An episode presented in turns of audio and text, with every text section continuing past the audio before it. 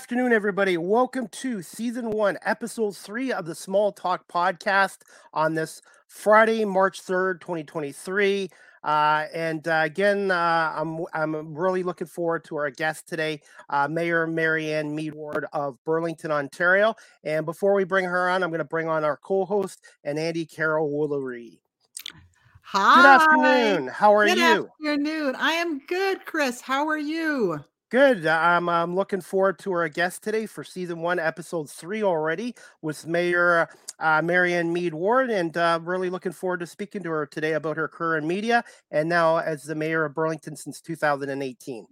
Oh yes, so am I. I'm I'm really super pumped for this and well played and well well organized, Chris. Uh, you were able to reach out to Marianne and have her come for March, and March is Women's History Month, and to have someone with uh, such drive and uh, balancing so much and a great example and mentor to women everywhere. Um, I'm really uh, so happy that uh, that the, the mayor of Burlington, uh, Marianne, is with us today and I'm going to bring on the mayor of Burlington right now. Good afternoon, Mayor Meed Ward. How are you doing? Doing great. Looking forward to our conversation. Yes, hello, uh, Mayor Marianne Reed. Your worship, welcome to the podcast space. Thank you um, for having yes, me. it's it's it's a very it's it's a very elevated position because you do have a lot of responsibility, and your worship seems a bit archaic, but I do love the pageantry that comes with it. It's very ceremonial, but you can feel free to call me Marianne. Everyone else does. Sounds well, great.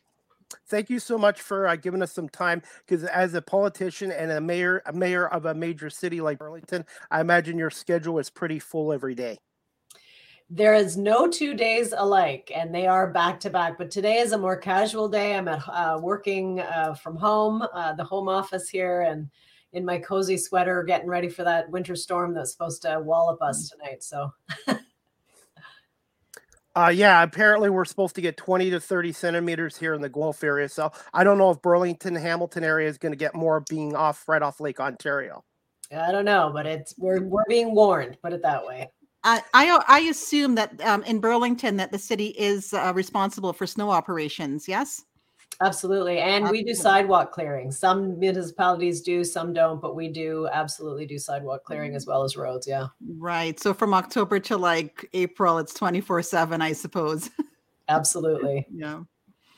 Hey, I was going to also say today, I was reading on your Instagram Employee Appreciation Day. I think that's great that you do that for your employees. Just makes them feel like they're uh, valued as a, a team member. And was that one of your ideas to do that, the Employee Appreciation Day?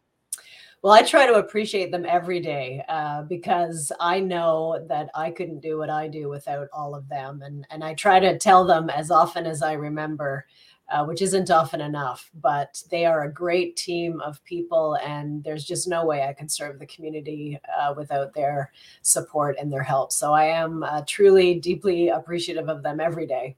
But today's Employee Appreciation Day, so especially uh, today, I'm going to thank them. Go ahead, NAD. Oh, I was just going to say, and thank I will thank too uh, all city employees and big special shout out to City of Burlington employees. Yeah, we we appreciate you and and yeah keeps keeps uh, the the city running and humming and yeah we couldn't do it without your city employees. Absolutely, very true. And uh, Marianne, even going back to your days of the Toronto Sun, I was always a fan of yours, and I always enjoyed your work with the Toronto Sun. And I, I think I emailed you a few times too when you were a columnist. I think you must have, because your name has been very familiar before we've officially had this opportunity to work together. So. so hopefully in a good way so i uh, yes anyways i'm going to get to some questions um are you okay with 35 40 minutes ideally sure yeah Okay, no problem. Uh, first question I'm going to ask you. We're going to rotate questions between me and my co-host and Andy. So the first question: Can you tell my audience here in Guelph just a little bit about yourself? So I started as uh, my career as a journalist. Studied Bachelor of Journalism at Carleton University. Uh, and really, the the idea of what drove me to be a journalist is really what inspires me as a as an elected official that I I just wanted to give people voice. I wanted to use my words or my writing as a journalist to make the world a better place, to inspire change. And you know that that was my lofty idea as a journalist that I would you know change the world uh, through my articles. And I think I did have a little bit of an impact along the way. Uh, can't can't claim to have changed the world. Uh, I eventually, as Chris knows, uh, became a columnist for the Toronto Sun and a commentator across multiple platforms, uh, TV, radio. Uh, and, you know, in a sense, I had the best job in the whole wide world. I was paid for my opinion.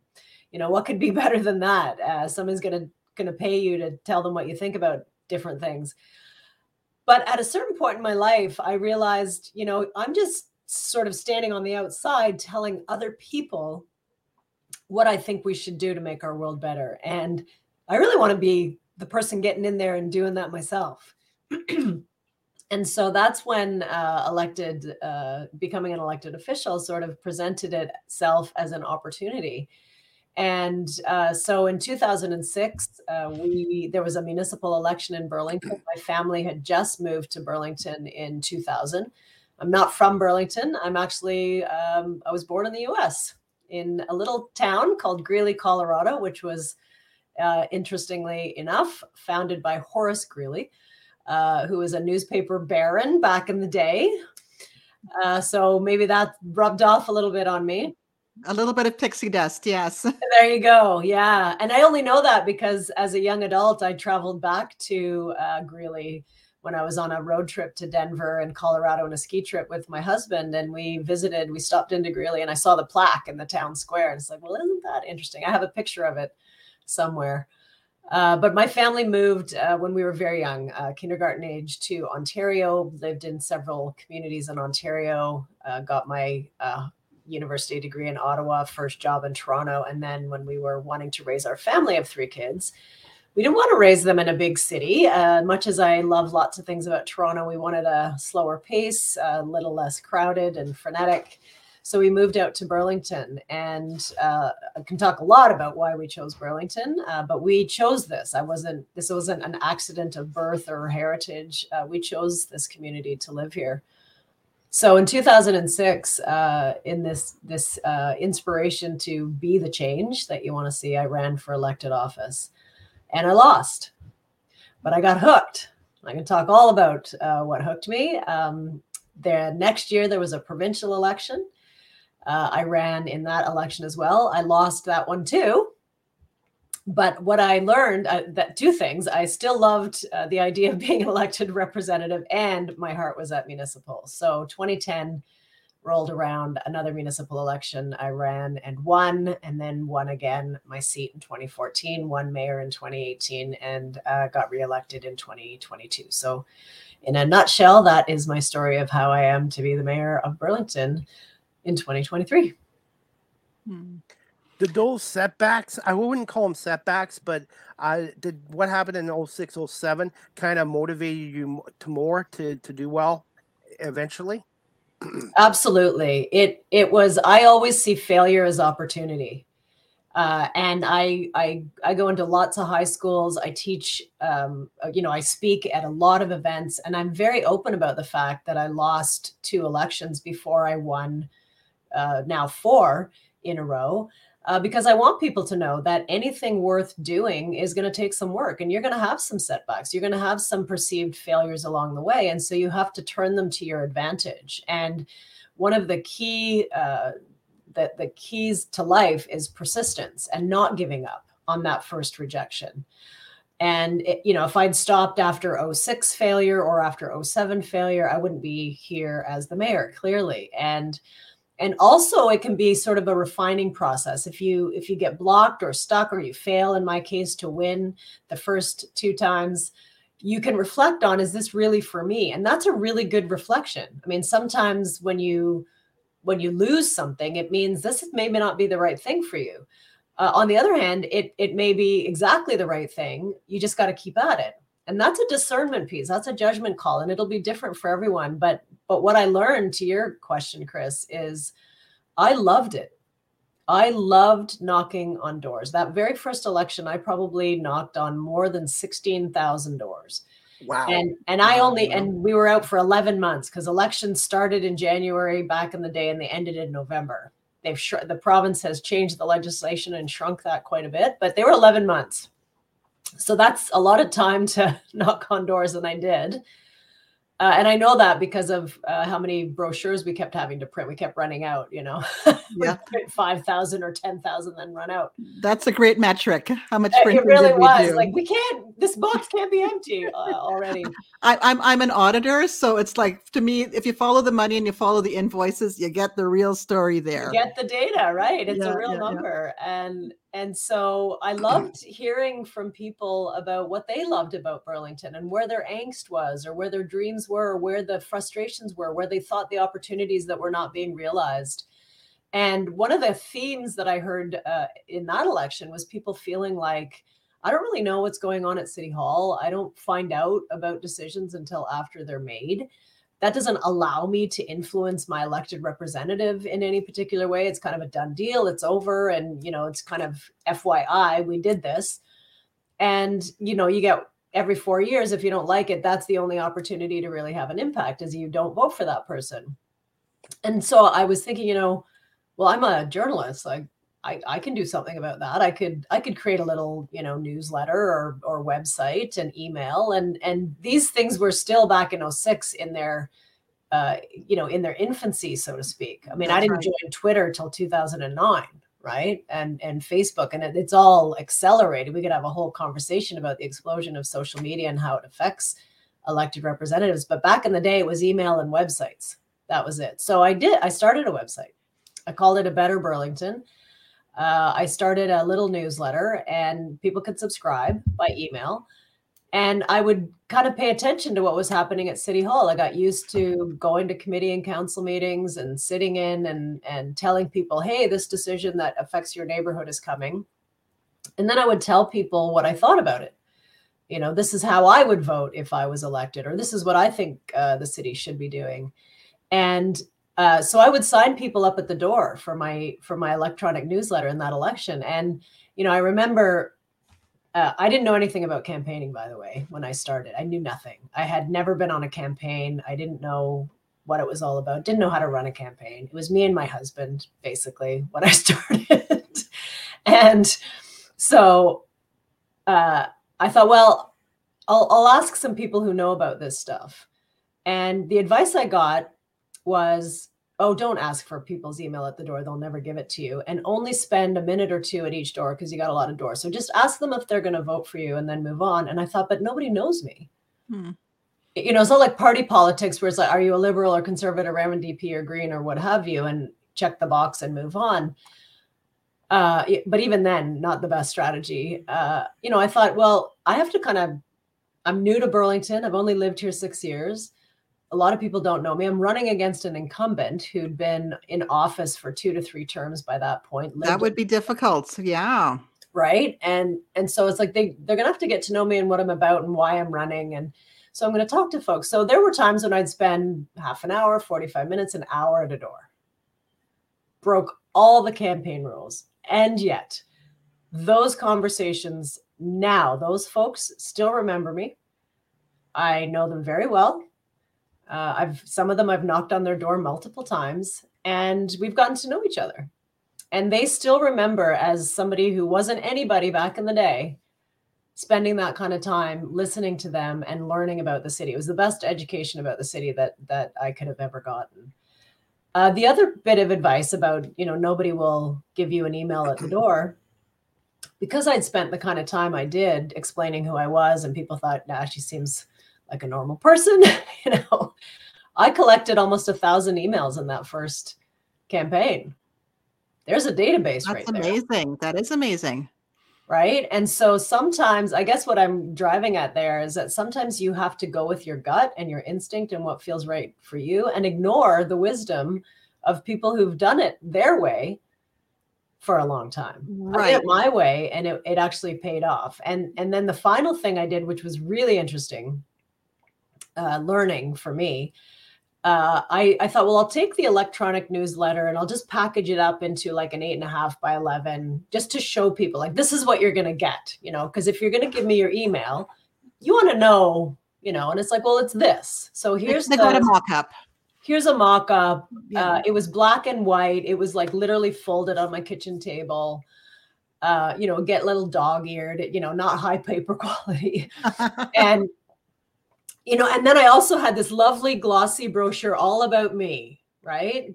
Elect me and blah blah blah. And i would i would have both at the door with me. And i would say hi i'm marianne and i'm running for here's uh, my brochure. Oh and i also do this you know i've learned that people don't know what's going on and they want to know what people uh, stand for. So i've done this newsletter and i'd love to send it to you if you give me your email. Well the glossy brochure went into the recycling instantly the newsletter got passed around. Yes.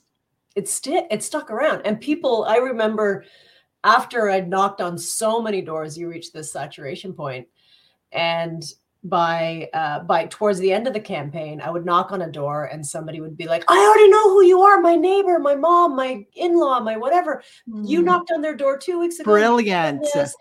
And and they would have like this dog-eared copy and i thought i better get a better paper paper quality and I would run out of that too. So constantly running over to Staples to get those re- reprinted back in the day. I now have a printer in my house, but um, anyways, that it was a really I learned so many things in in that election and uh, put all of that to good use in the two, 2007. That one was very different because you're it's party politics, right? You have a you have a central party doing a major campaign, getting all the you know, basically people will first vote party and then who the person is Correct. is really important, right? So it was very different. Um, but both elections got me a lot of name recognition, which is so critically important in municipal. It allowed me to learn even more about the community, go into other parts of the city because in in the municipal election you just run in one ward. So I was very well known in that ward, but nowhere else and uh, so it all of that was put to good use right? There was nothing lost in that. So i don't look at it as a failure. I look at it as a learning opportunity that allowed me to get a better handle and be better prepared for the time that i actually wanted to just step right into the job and, and get going. Because i knew the city i knew the issues people knew what i stood for. I had a solid database of people that i could communicate with so that you've got this constant feedback loop. And um, and the other thing, the final thing that I'll say is every election, except when I'm running for my own seat again, I've run against an incumbent. So oh, people yeah. say you can't beat an incumbent. Well, I did twice. I lost twice to incumbents as well, but I've always run against incumbents. I've never waited for the seat to be open uh, to have it more convenient for me to run. So you got to pick your own timing as well. And I did. So so that's why I'm here. That's Absolutely. a great story. Before, and Andy, just give me one second. I'll let you ask the next question. I wanted to ask you this as well because I'm trying to brush up on politics. As for a mayor of a city, uh, how long is a term? Is it four years? I think it is four years. That actually changed for the first time in 2006. That very first, uh, it was three. Before that, it was two. And I think at one time, way back in history, it was one. If you could imagine, you'd be constantly campaigning. But it's four years now, and, and it's set by the province. So we know the dates in perpetuity every four years. It's always the third Monday in October is election day, and uh, every four years. Okay. And Andy, if you want to go ahead with the next question. Yes, yes, I will. And I, I will. I love your story about uh, about learning from failure, and it's not failure; it's learning. And to me, it's only failure if you haven't tried. If you haven't tried, then you've you've mm-hmm. you're like, yeah, yeah, I've automatically failed. So love that story. Thank you for sharing that, Marianne. Uh, Thank you. So my question yeah. is, um, going back to your to your journalist career, when you were in the media industry and first starting up new journalists, did you have a mentor? And what sort of lessons did they pass on to you?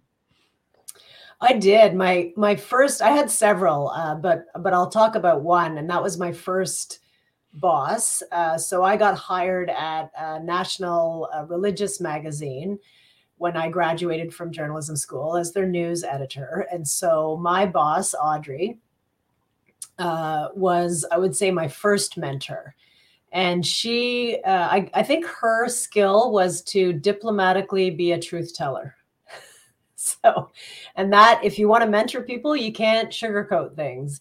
You can't, or you can't withhold the advice that somebody needs, but you got to offer it in a kind and respectful way, or else it won't be received. And so she knew that I wanted to be a, be an opinion writer, right? Uh, that was my goal. I want to I want to be a commentator and I want to be an opinion writer. And so she um, it was about a year or two on the job and she said look why don't you try your hand at writing a column? You know whatever you want to write about. But we had been talking about some things that had been happening in the news and and there'd been a lot of religious scandals. So i i cut my teeth in religious journalism at a time of the the us televangelical scandals the money mm-hmm. laundering the uh, the sex scandals uh, in the catholic church as well. I mean it was a time where people were saying you know the the church is like an institution and should should be covered from that perspective uh, because people's money their lives are being are being hurt when uh, church leaders don't behave the way they should. And so uh, so that's when i entered uh, journalism. So you know that was such a big topic. And and for people that were people of faith or who valued the church for all the other good things that it does this was really affecting their their faith and their you know probably their their relationships with other people who were questioning what was happening Absolutely. with their institutions right yeah and so so we talked about that and i thought well i'll write something about how you can separate the the good teachings and the valuable things that you get out of your religious uh, uh, experience and your religious home uh, and the people that you know from some of the failings of the human beings who are also in your religious circles. So that's that's uh, what it was about, and I, I was very proud, and I wrote it, and I sent it to her, and she called me in, and she said, "This isn't your best work." Mm. and, dum dum dum. Uh-huh. and and the really interesting thing, which I think is is quite uh, forward thinking, and it's really I come back to that conversation in a lot of different contexts now. She said, "You're being very judgmental. You need to, you know, people are hurting out there. Like you need to understand and and respond. Like these are difficult things, and you need to tell the truth, but it needs to be compassionate."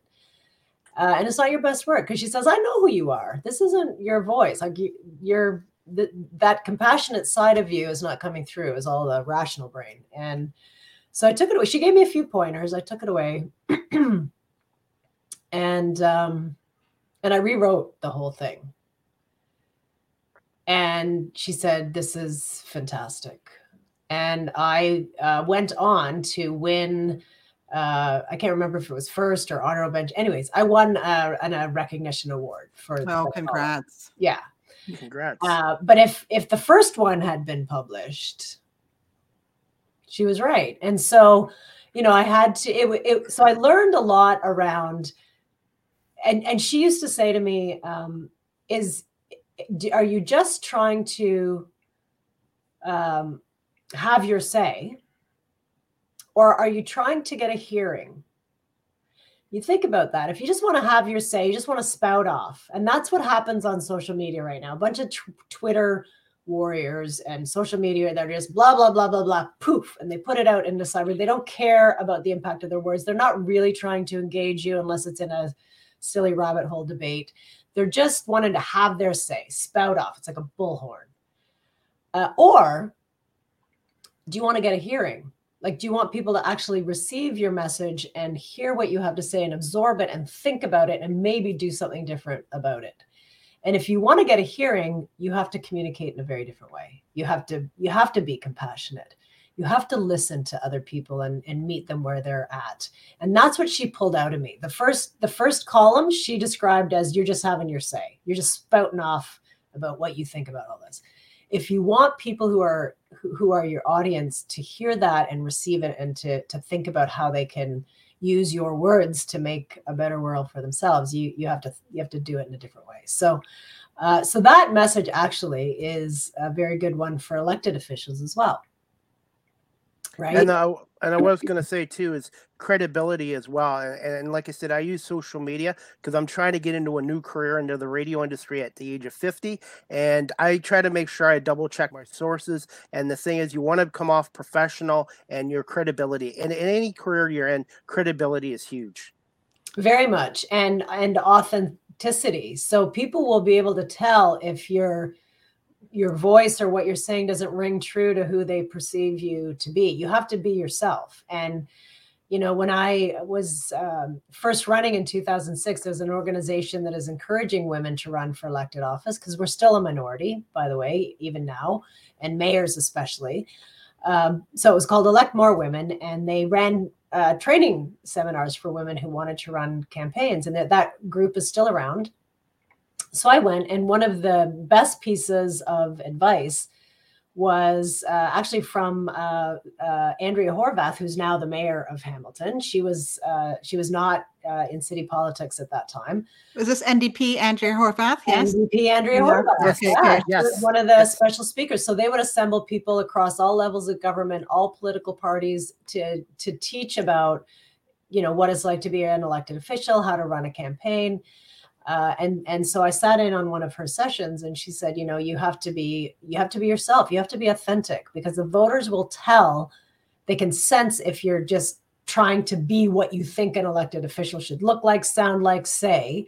You have to be yourself, and if you're not, you're not going to succeed in in this uh, career because people won't. They can they can sense lack of authenticity, and and that's part about being truthful and all of that. So uh, and then the other piece is just follow what you're passionate about. So, you know, there's a reason why, you know, most people go into elected office with exactly the right reasons. They want to change their communities for the better, or their country or their province for the better. They want to make a difference, they want to make a contribution.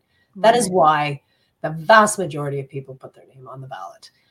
Uh, so follow that like remember you know if you forget that why you are there in the first place um, then you then you it's easier to run aground as an elected official or, or any other career really if you get if you get detached from what inspired you to go into that in the first place. Well said. Um, i just this, last question i wanted to ask you about the toronto sun career. Uh, how did you end up uh, getting the Toronto Sun uh, job as a columnist. And in your time with the Toronto Sun, what was your favorite story you interview you did with the uh, Toronto Sun? And um, the the the newspaper industry has changed, or uh, I guess shrunk quite a bit since uh, your time. Now it's mostly now eighty percent, eighty or ninety percent digital now. Wow, that that's a that's a lot of questions and a and a great uh, great questions. Uh, so I I um it was really by happenstance, but happenstance and hard work. So, you know, opportunity will present itself in life, but you have to have been working toward that end.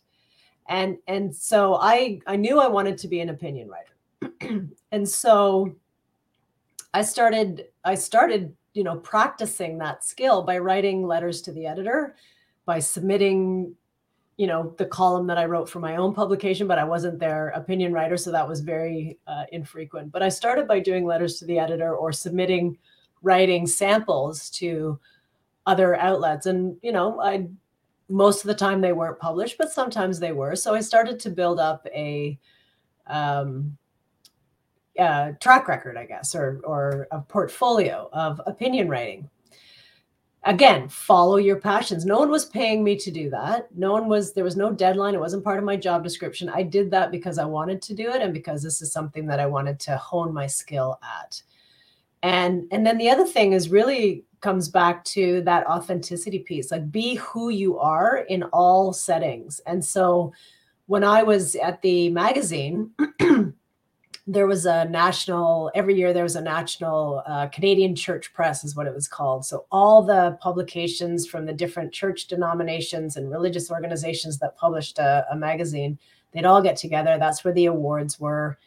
Uh, we'd get to meet people. And and so um, once a year we'd go out and uh, and and you know rub shoulders with all these people. And and we'd get into these debates. You know there was a lot happening in religious uh, circles that was very worthy of discussion. Uh, that's where I, I learned in great detail, for example, about residential schools because a lot of them were church run. So there were there were lots of really weighty uh, discussions, and we we I'd get debating with people, and uh, uh, you know that was just who I was, right? Uh, and so I developed this uh, reputation as somebody who had an opinion about things, and so. Um, one of those editors, his name is Larry, he was asked to be on a TV show on Vision TV, which was the religious uh, religious TV show of you know different people with different religious backgrounds uh, to come and debate issues. So Larry was on the show, and Lorrie Goldstein, who was the editor of the Sun, he's still at the Sun, was one of the other commentators and a couple other folks. Well, Larry couldn't do the show after a while. And so they were asking him if he could recommend somebody. And he says, I know just the person who's got lots of opinions mm-hmm. and would love to share them with you. So, so they, uh, you know, they, uh, they called me and said, you know, he's, he said, you're, uh, you're somebody that might be want to might want to come on the show. And so i knew this was like a huge opportunity. And so i was like for sure i want to come on the show. And, and and again that was but you have to prove yourself. If i had been terrible in that first show they wouldn't have called me back. So i prepared and i made sure i could contribute and and learned the ropes. It was my first uh, real foray into tv and so Lorrie and I did that show together for a number of years. And then I remember at the close of one of the seasons, he said, Have you ever thought about being an opinion writer? I, I thought I'd died and gone to heaven. I was like, Are you kidding me? Like that's that's my goal, right? To to be an opinion writer. And he says, Well, have you written anything? And I said, Actually, I have. Uh, I've got some letters to the editor. If you count those, he says, It's opinion writing, send it in. And I said, Well, I did a column for the magazine that I work for. He says, Send me your stuff um, let me have a look. So I sent him my portfolio samples. And then he said, okay, you can string a sentence together. Um, not bad. And and then he said, I'll give you, I'll give you a trial column. Give me, you know, a thousand words by this date on this topic. And and it was to write about Preston Manning at the time because he had a mm. deep connection with the religious community. So he correct, correct. Right. So he wanted yeah. me to write about Preston Manning. And and so I did. I submitted this uh, this thing, and he liked it. Had a few edits, but nothing. You know, wasn't a do over like my first. Uh, and and it was published in the Sun, oh. and I was absolutely thrilled. Um, so here's an interest. Here's a funny side story I have to tell you. So you you know you're you get your first thing and you, and you want to like you want to keep the cover page of this this publication as well as your article. The whole nine yards, of course. the whole thing. Okay. So that week in the life of the country, and this is a Guelph story that I'm sure sure you're going to remember. There uh-huh. was this whole debate about whether women can go topless. You remember that? Oh yes, oh, yes, oh, yes, I do. Right? Oh yes. Guelph woman uh, decided to walk around topless, was arrested for indecency and all of that, and eventually uh, the the rules changed that if men uh, could go around without tops, so could women. Um, also, that same week was the uh, Port Dover biker rally from across Ontario and beyond. They all meet every year on like Friday the 13th. Friday the 13th, yep. Friday the 13th. So the cover story and photo the day that my column appeared in the Sun was a shot of a the back of a woman wearing a, a leather thong, no top, you could just see her from the back and a leather, you know, kind of looking back like this leather jacket strung over. And they were talking about the biker thing. And so I thought, oh boy, how do I say, look at this publication that I just, I just got my column published in.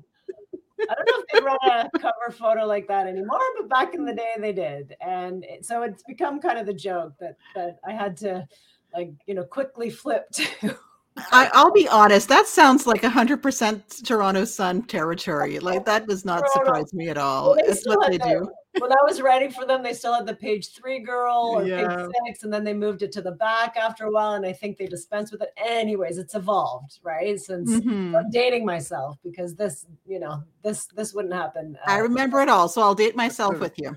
Same Awesome. here. Born in Yeah. 72, so I'm yeah, I'm in the 50 club now. yes, exactly.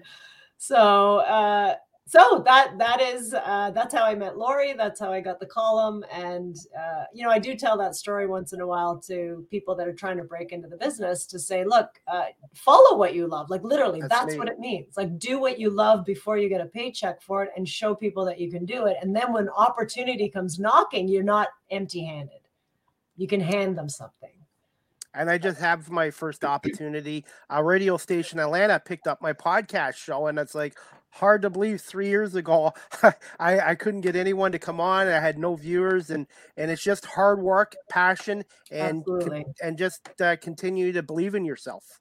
Absolutely. It's a lot of hard work. You know, none of us arrive where we are now without all of that, without the pitfalls, without facing roadblocks, without getting up when we get knocked down and trying again and and, And, and helping really just- hands along the way too. absolutely Allies. Yeah. absolutely All that's part of the journey. Exactly. You know, having people who are kind enough to come alongside you and tell you gently and with love what needed to be said. Uh, and and you hear it and you get better and you move you move forward in life so all of that has to come together and you know if anyone says they kind of got where they are where they by themselves they've they've forgotten everybody who helped them along Mhm. Absolutely.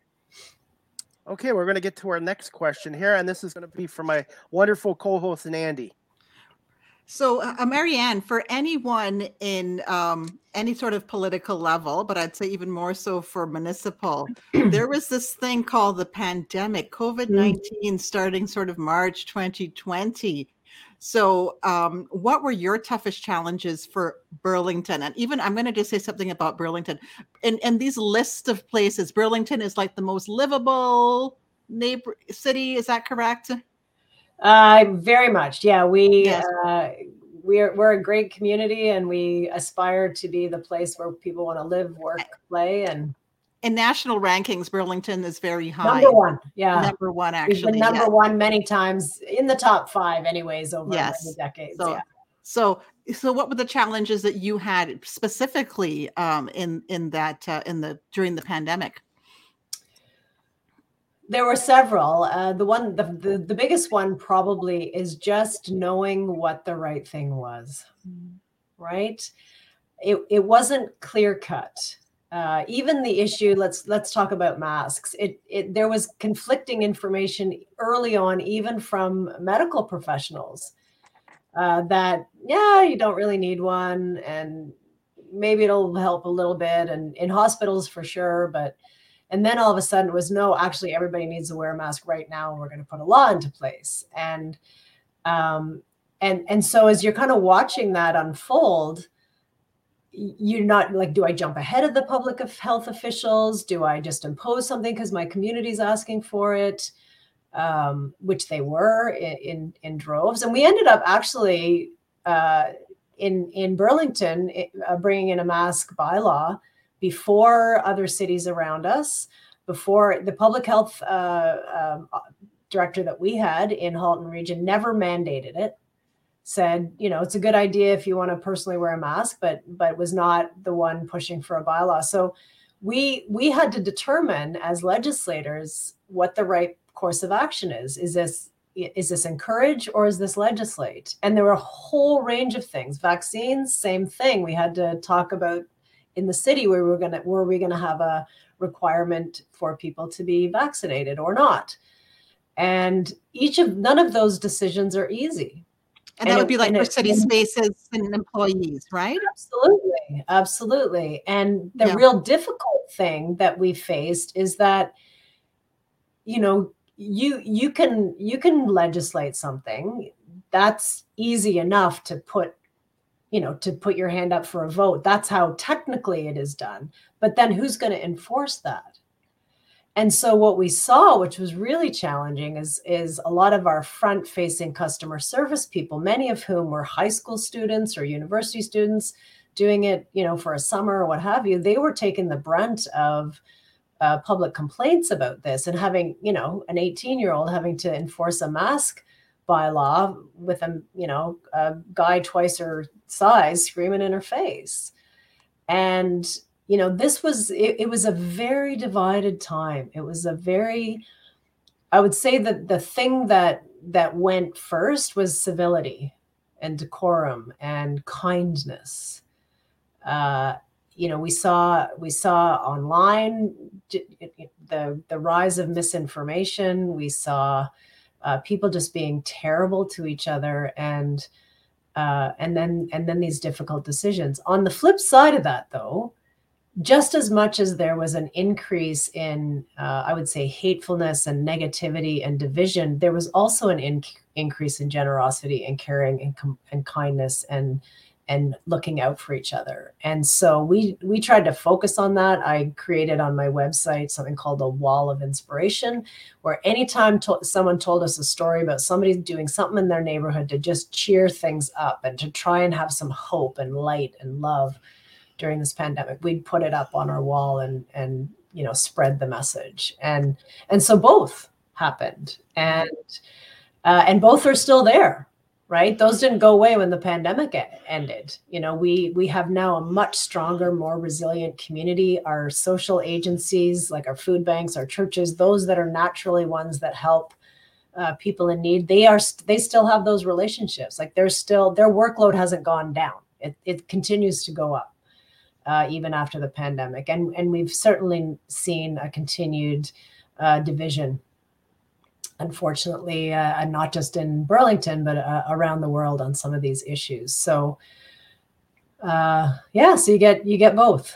You, you definitely get both. And I think myself as an individual or whatever organizations I'm with, um, that's I, I I I do still I still have a choice. I, I can be I, I, know people are motivated by fear. Let's say people are unkind because they're motivated motivated by fear. I still don't think that gives you a free pass. I, I still think you still you still owe the people around you respect. You should not be shouting at employees just because you're scared. And um, all I can do is just model my own behavior and if I and, and, and drawn to positivity. And I absolutely agree that uh, a lot of uh, groups popped up on Facebook. You know, what we call caremongering, not fairmongering, but right. caremongering, where right. people needed help. You know, somebody needed pet food, and they said, "I'll send you the e-transfer. Just don't have a car, but I need I need these big bags of pet food." And it just made me feel really good that I could I could do that small act of kindness for someone, and and that's that's how I that's what I gravitated to. I told others about it, and the big the group got bigger and bigger, and um, yeah, I can be you know, we talk about snowflakes. I guess I'm a snowflake, but with enough snowflakes, you can make an avalanche, right? well, and that the caremongering Facebook group changed their name to Burlington Together, and there's 16, 17,000 last time I checked, and they're still going strong. People share information, they share pictures, they share news um, you know, and they try not to be political. I know they have an administrator who really tries to moderate and make sure it doesn't turn into, uh, you know, a divisive platform. Uh, and, and, it is mostly about helping each other, and and so that those are the kinds of good things that have come out of the pandemic that are still with us and that will carry on uh, far after the pandemic has ended. Yeah, and that's where I put my energy. Now you are the mayor of a city, so you actually do have to worry about both, don't you? You do have to be able to do do some management of negative reactions and making sure mm-hmm. that your mm-hmm. staff and your contractors and whatnot are safe. Absolutely, and and that you know, there's no there was no manual for a global infectious disease pandemic right there was nothing to tell you what the right quote unquote decision was and so there's i can tell you there were a lot of sleepless nights a lot of a lot of wrestling and you know sometimes we had to change our mind. So at one point we had said you know based on what we know now we're not bringing in a mask bylaw.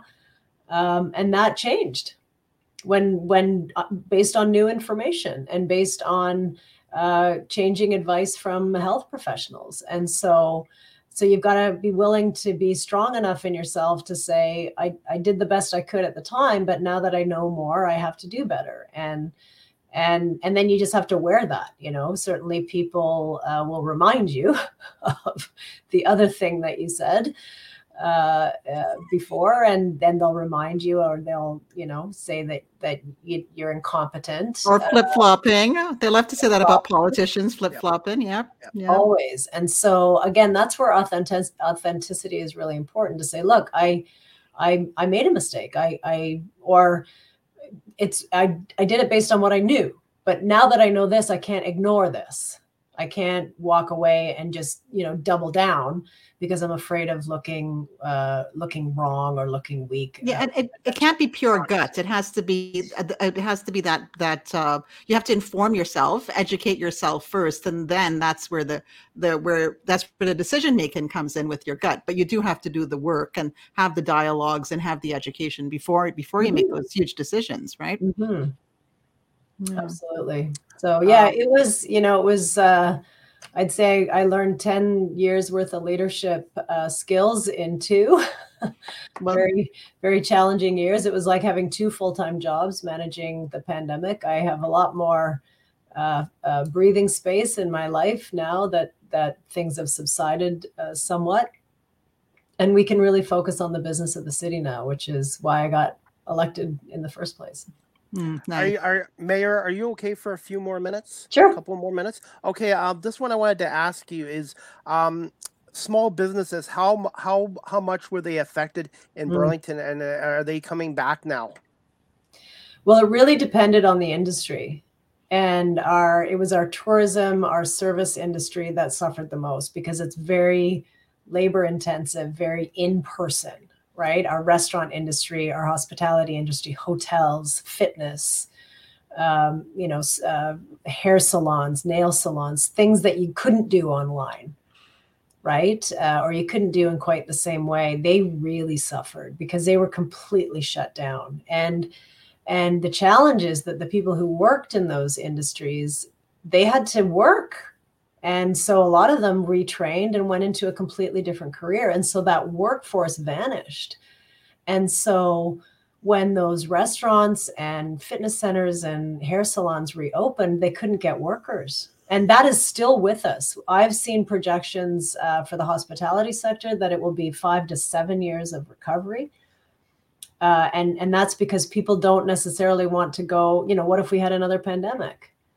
Once bitten twice shy you know you you do you really want to invest your life and career in an industry that that could be gone literally overnight if there's a, a global pandemic and an emergency? And so people have gone into more stable uh, professions but that's left a huge gap. And so there are restaurants in burlington that used to do lunch and dinner. They don't do lunch anymore. That used to be open seven days a week or only open four you know things like that they can't get the the staffing. And that's that's true in fitness that i was talking to a, um, a hair hair somebody who owns a salon and saying it's still really hard for her. So they are they are not recovered now at all. Some are recovering uh, but it's going to be tough and touch and go for some of them for a while. And and some have taken the opportunity to simply retire and close their business down so uh, now other industries did did really really well. If you could if you could pivot to online sales, things picked up for you. Uh, if you could pivot, you know, some restaurants that pivoted to um, you know takeout and delivery and kind of saw that as a model. Uh, businesses, retail outlets that found that you know we don't need a thousand square feet and the rent that comes with it. We can have a little teeny tiny place and and do the rest online. I, I know bricks and mortar shops that for them it was actually more cost effective to go completely online and they and they've never looked back. So some some businesses, of course, if you were providing hand sanitizer or masks or medical equipment, you know, some industries that were able pivoted their whole lines to provide supply chain uh, for the pandemic. They did really well. So there were there were certainly those that uh, there were winners and losers from an economic standpoint during the pandemic, depending on what line of business you were in and how quickly you could find an alternative way, if at all, to deliver those services. Okay, and uh, the final question I'm going to leave for my co-host here, and we'll wrap this up. And again, Mayor uh, Marianne Meed Ward, thank you so much uh, for coming on our show today, Small Talk Podcast. Happy to be here. Yep. And uh, yeah, so just just a little more love here for Burlington.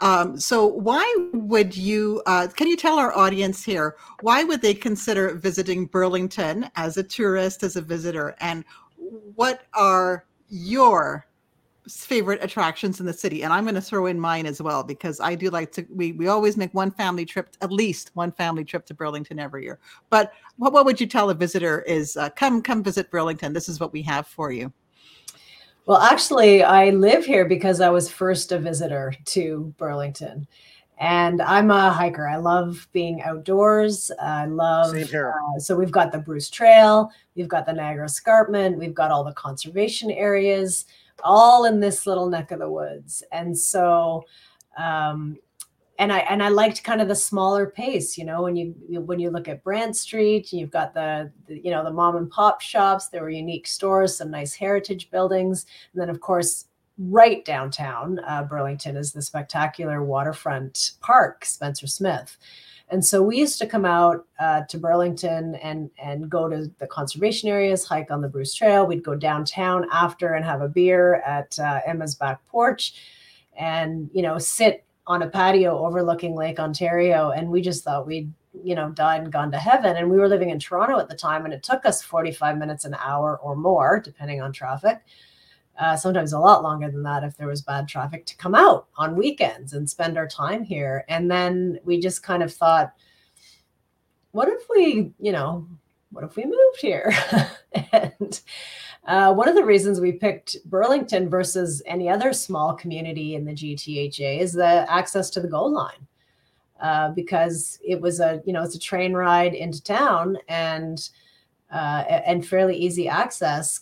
I still worked in studio once a week in Toronto. My husband worked in Mississauga, so we needed to get that way, and and so the GO train service was really helpful. And you're not stuck in traffic on a GO train versus say a GO bus. And so right. it was it was really the natural environment, our escarpment, which is a World Biosphere Reserve, and our waterfront. I call them the two jewels, the bookends, and the cities in the middle uh, and then just looking for a smaller community where people know your name. Uh, you know, we'd lived in Toronto for 10 years. Uh, when we were single and childless, that was fine. It's very anonymous. You barely know who lives on either side of you, and that's it. It's not, you know, at least that was our experience. Uh, but when we moved to Burlington, we knew, you know, we knew we started knowing the, the all the people in our neighborhood and and that i liked that feeling i knew the people and the names of the people that i did business with uh, the people that owned the shops and services who lived in the community so it was very much like a small town community but it was a big city with all the amenities all so, the amenities yeah absolutely that's what yeah. hooked it for us. nice, nice. Wow. And so for myself, my draw to Burlington every year is we love the RBG, ah. and I know that uh, our this is this is Royal Botanical Gardens, which everyone says in Hamilton, but I believe some of the sites do fall on the Burlington yep. side. Absolutely, we we yes. share it with Hamilton. Yep. Yeah, so we always hit the RBG, um, and we uh we pick a day that West Plains Bistro is going yes. to be open. Yes. That, that is, that is our annual trip to. Yeah, we, we love it there. And what is your favorite? What what is like your perfect uh, day? One one perfect date in in in Burlington. Where do you like to go? Well, certainly uh, getting out in nature and having a hike and then a nice meal after. And I'm I'm partial to oysters, so I go I go wherever they they have oysters in, in which is funny because oh. it's not you know they're not from around here. They got to ship it in but it's not burlington oysters. That's okay. No. Nice. All right. Yeah that I, I love that. Now chris i knew that we were going to wrap up soon. Can i ask that question about uh, work life family balance? And yeah if, if, if, if, the, are you okay, Mayor, for one more yeah. question? Last, last promise, pinky promise, last one. So we had, I had Chris and I, when we started off, we were saying that this is Women's History Month in the USA and Australia and UK. And we're just so pleased to have you here uh, to join us for Women's History Month. Um, so as a female in politics, as a woman in politics, do you think uh, that there are more challenges for a female politician and I will also ask a follow up afterwards about how you achieve your fa- your your work family balance. there definitely are more challenges for women. It is changing a little bit, but typically women still bear uh, the burden of childcare and household responsibilities. It is it is still more likely that a woman will take maternity leave, for example, when when she has a child, and so she's out of the workforce. Um, and and the key to being an elected official is who you know. It's networking. If you step right back uh, to raise your children for a couple of years, you're not meeting anybody. Uh, you're not networking. You're not getting out there, and and also just the the sheer fact of women uh, still um, you know, having to push pause on their career means that they don't advance as quickly, means that they don't earn as much because they're not getting those promotions or they're turning them down because they want to, um, you know, they want to focus if they have a young family. These are choices that typically male politicians have not had to make at all. And, but women do. And so um, it, it is more difficult for women to raise money it's more difficult for women to bankroll a campaign because they typically make less than men. It's more difficult for them to be networked. Uh, you know, it wasn't it was in our lifetime that there were women only and men like men only clubs. Correct. Men only golf courses where the business was actually conducted, and a lot of that has changed. Uh, but there are still those that legacy of how families are structured and how work is divided that that really make it diff- more difficult uh, for women. And then uh, also attributes that are admired in a man. He speaks his mind. He's a hard worker. He really drives things forward. Uh, for women, He's passionate. passionate. She's aggressive. She's power hungry right and and uh, i will tell you in the 2018 election so this is not that long ago uh, there was a, a candidate who uh, registered as a candidate at, in a ward, but really their target was me as uh, as the mayor, and did flyers across the city, uh, comparing me to the incumbent male mayor, uh, with a list of attributes. I still have the flyer, and it was you know my name and photo and all my flaws with it, literally with a like a red X beside them and then all his attributes with a check mark. And it was things like, you know, he's passionate, she's aggressive, she's power hungry, he's this and that. And and the one that got a lot of people's uh, interest was that I'm not good with numbers. I don't know how he what what data was he basing this on? He was using other than she's a woman she's bad at numbers. He uh, the the incumbent at the time was a financial planner, so you know I'm bad at numbers. I mean, it was the most stereotypical sexist, misogynist. Oh my goodness, misogynistic. 2018. That is that is only five years ago, right? That is not in the 50s, but it, it was kind of reminiscent. Of not that, that long ago. And, yeah and it and it got uh it was so egregious that people outside burlington noticed. And i remember some elected officials at a different level of uh, uh, provincial level just calling it out saying look don't like her policies if you want don't like her platform don't vote for her but this is ridiculous. This is just misogynistic stereotypical trash and it actually the, the best part of that story is it had a it had a happy ending because people the the vast majority of people in burlington saw it exactly for what it was a sexist uh, piece of nonsense and and threw it out. And in fact some uh, people told us during that campaign you know, the fact that somebody would spend that much money going after you made me wonder what you were all about. Like, why are they trying to take her down? Why mm-hmm. is she mm-hmm. so, why is she so dangerous? Like, what's got under their skin? They didn't know who I was, and and then they checked me out, and and many people said I had no idea who you were until I got this ridiculous flyer.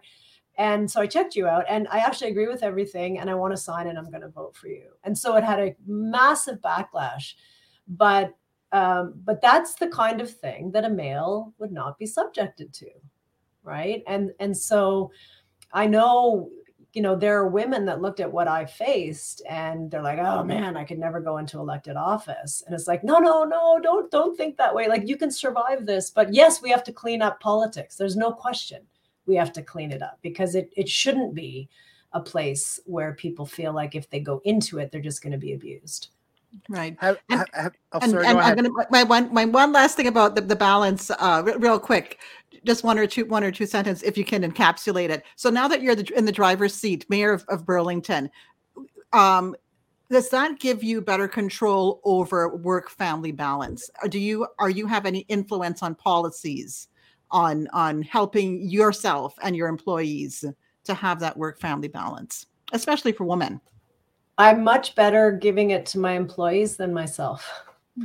I I'm not good at work life balance. I will confess that is something I have not figured out. And um, I love my job. That's a good thing, but it's also hard for me to put it down. And this this is a job that it that will consume every minute of your time if you let it. And so I have to really practice saying no and putting things away, and that's hard for me yeah but it is much easier for me to encourage my staff to take the day off or take a week or go be with family you know i i'm very good about that part of it but i'm i'm less uh, less good about taking it for myself Oh, I I appreciate your candor, and re- maybe next time, remember you're an employee of the city of, of Burlington as well. When when when it when it when it comes to that, I'll give it back over to Chris now.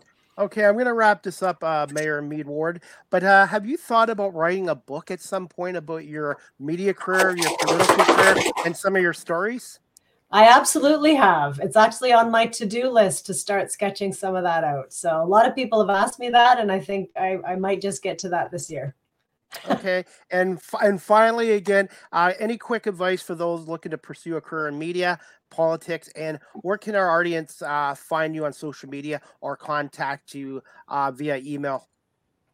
So uh, Marianne.Meed Ward on Facebook and Instagram, mayor at burlington.ca to get me at the city. Uh, Marianne with no E on Twitter because it wouldn't fit. So it's misspelled on Twitter. That's one of the little anomalies. Uh, but my best advice is to, uh, you know, really follow your passion. You know, if if you want to do good in the world, you can do it as a journalist. You can do it as an elected official, and don't forget that that's why you went into it. And don't be afraid of failure. Stay in it. Be persistent and be true to yourself. Is the best advice I can give. And again, I want to say uh, I apologize for keeping you over. We apologize for keeping you over 40, 45 minutes, but thank you so much, uh, Mayor Meed Ward, for coming on here. And uh, I would love to have you. We'd love to have you as a guest again in the future. And uh, you're the first. You're the first politician, first mayor to come on our show, or even my uh, solo podcast show. And I really appreciate. We both uh, appreciate the opportunity. I'm so do. used to doing my. I, I I'm just so used to doing my shows solo, but. Uh, uh, myself and, and Andy uh, really thank you for your time, and we really enjoyed hearing about your career in media and as being a mayor as well. Yes. Thank you so much Thank for- you, your thank you, your worship. We wish you all the best. Thank you for your interest. It's been a blast. You, Take you care. too. Thank you so much. Take care. bye. Bye Bye. bye. Bye. All right, and Andy. Wow, uh, isn't that amazing, Chris? Holy Yes.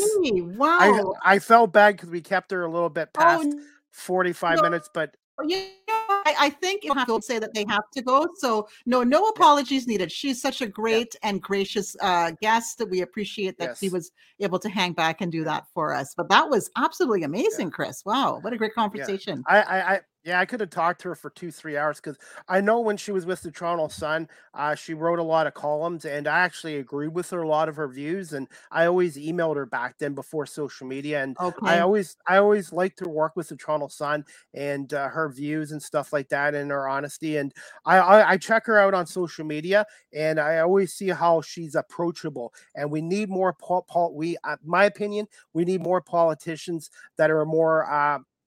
People friendly and approachable and and i think if every city had a mayor like her i think the voter turnout would be better for voting because i Oh, think hmm what's your agree. take on that Oh, um, absolutely. Um, I was going to ask, like, what is you? I- I'll just share my takeaway from what she's. I mean, so many takeaways, but Yes, my, my yes. favorite takeaway from the show, maybe then you can share yours.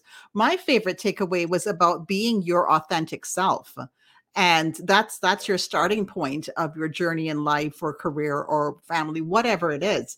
And by being her authentic self um, that is what got her on that that show on vision because it was very clear who she was and what she stood for. And you know going door to door and people got to see her authentic self. That's that's that's what was able to spread the good word and and get bring her into office. And even with that stupid flyer in 2018 um because she had her authentic self to back her up people like people said yeah this does not add up. And to me that's that's my takeaway for today about being your authentic self that that that's your starting point that's that's your north star. For me it's uh rejection and and and don't look at failure as a rejection as a learning experience because anyone that starts a new career and this goes for me i've had uh, successes but i've also had setbacks and you've got to block out the noise and if this is something you have a passion for uh follow it. So her story uh for me is to never give up and if you have a passion pursue it. Absolutely. Yeah. Good, great takeaway, Chris. And uh, before we wrap this up, uh, Small Talk Podcast is looking for local area business to come aboard our show as a sponsor. If you're interested, please email us at smalltalkpodcast50 at gmail.com. We'd love to have you join us. We're looking for for great partners. Local is ideal because uh, we have we have we actually have an international audience, but mostly local you'll get good coverage.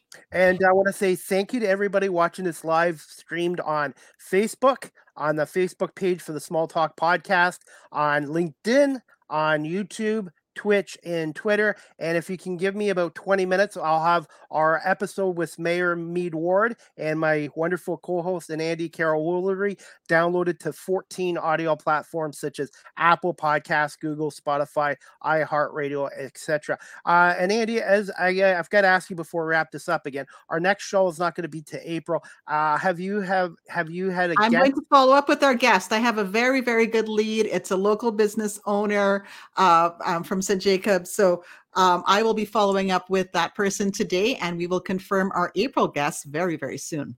Okay, so we're gonna maybe tr- we're gonna tentatively look at Saturday, April 25th for season one, episode four. Then. Already, wow, it's amazing, Chris. All right. Well, I was going to say, I hope you have a great rest of the day, great weekend, and uh, have your snowblower or your shovel out for this evening and tomorrow. Absolutely. Stay safe, everyone. You too, and Andy. And uh, we'll have this uh, downloaded in about 15, 20 minutes. Oh, awesome, and, Chris. Love your technical expertise. It's well, so appreciated. Well, thank you for coming on. And uh, I, I think the show went well today, and we'll be in touch soon. It was dynamite. It was so good. We'll be in touch. We'll see you guys later. Okay. Bye. Thanks. Bye. All right, guys, I'm going to wrap up uh, Small Talk Podcast, Season 1, Episode 3 today here on this Friday, March 3rd, 2023. Again, I want to say, I want to say thank you uh, for myself and, and Andy, uh, for Mayor, Mayor, Mayor, uh, Mayor, I mean, Mayor, Mayor May Marianne Meed Ward uh, for coming on our show today. I get I can speak, guys. Sometimes I speak too fast, but she is the uh, 29th mayor of uh, 29th mayor of the city of Burlington, Ontario, as well. And uh, yeah, again, guys, the next Small Talk podcast uh, Saturday, April 25th. But the guest and the time to be announced as well. And again, guys, Small Talk podcast is looking for local area businesses to come aboard our show as a sponsor. If you're interested, please email us at smalltalkpodcast50 uh, at gmail.com as well. And I guess also, guys, just before we wrap this up, guys, again, you can follow Mayor Meed Ward on Instagram and in Twitter, uh, Marianne Meed Ward, and also general uh, everybody. You can check out her website, Marianne Meed Ward ca. And if you're interested in visiting Burlington, please check out the city's website at uh, www.burlington.ca as well. And again, guys, I want to say thank you to Mayor Meed Ward for coming on and my co host and Andy. Uh, Woolery and Andy uh, Carol Woolery uh, for coming on today. So I hope everybody has a great day, great weekend, and we're looking forward to season one, episode four of the Small Talk podcast, um, probably around Saturday, April 25th. So again, thank you to everyone watching this on live stream and also on our audio platforms. And again, um, enjoyed uh, speaking with Mayor Meed Ward today, along with my co-host and Andy. I hope everyone has a great weekend, and we'll see you guys on Monday, March 6th at 2 p.m. Eastern for my 250th episode of Live with CDP Sports Talk with my guest Paige Warner, a songwriter, musician, uh, based of based out of Ont- Owen Sound, Ontario. Have a great afternoon, great weekend, everybody, and thank you for watching and listening to the Small Talk podcast.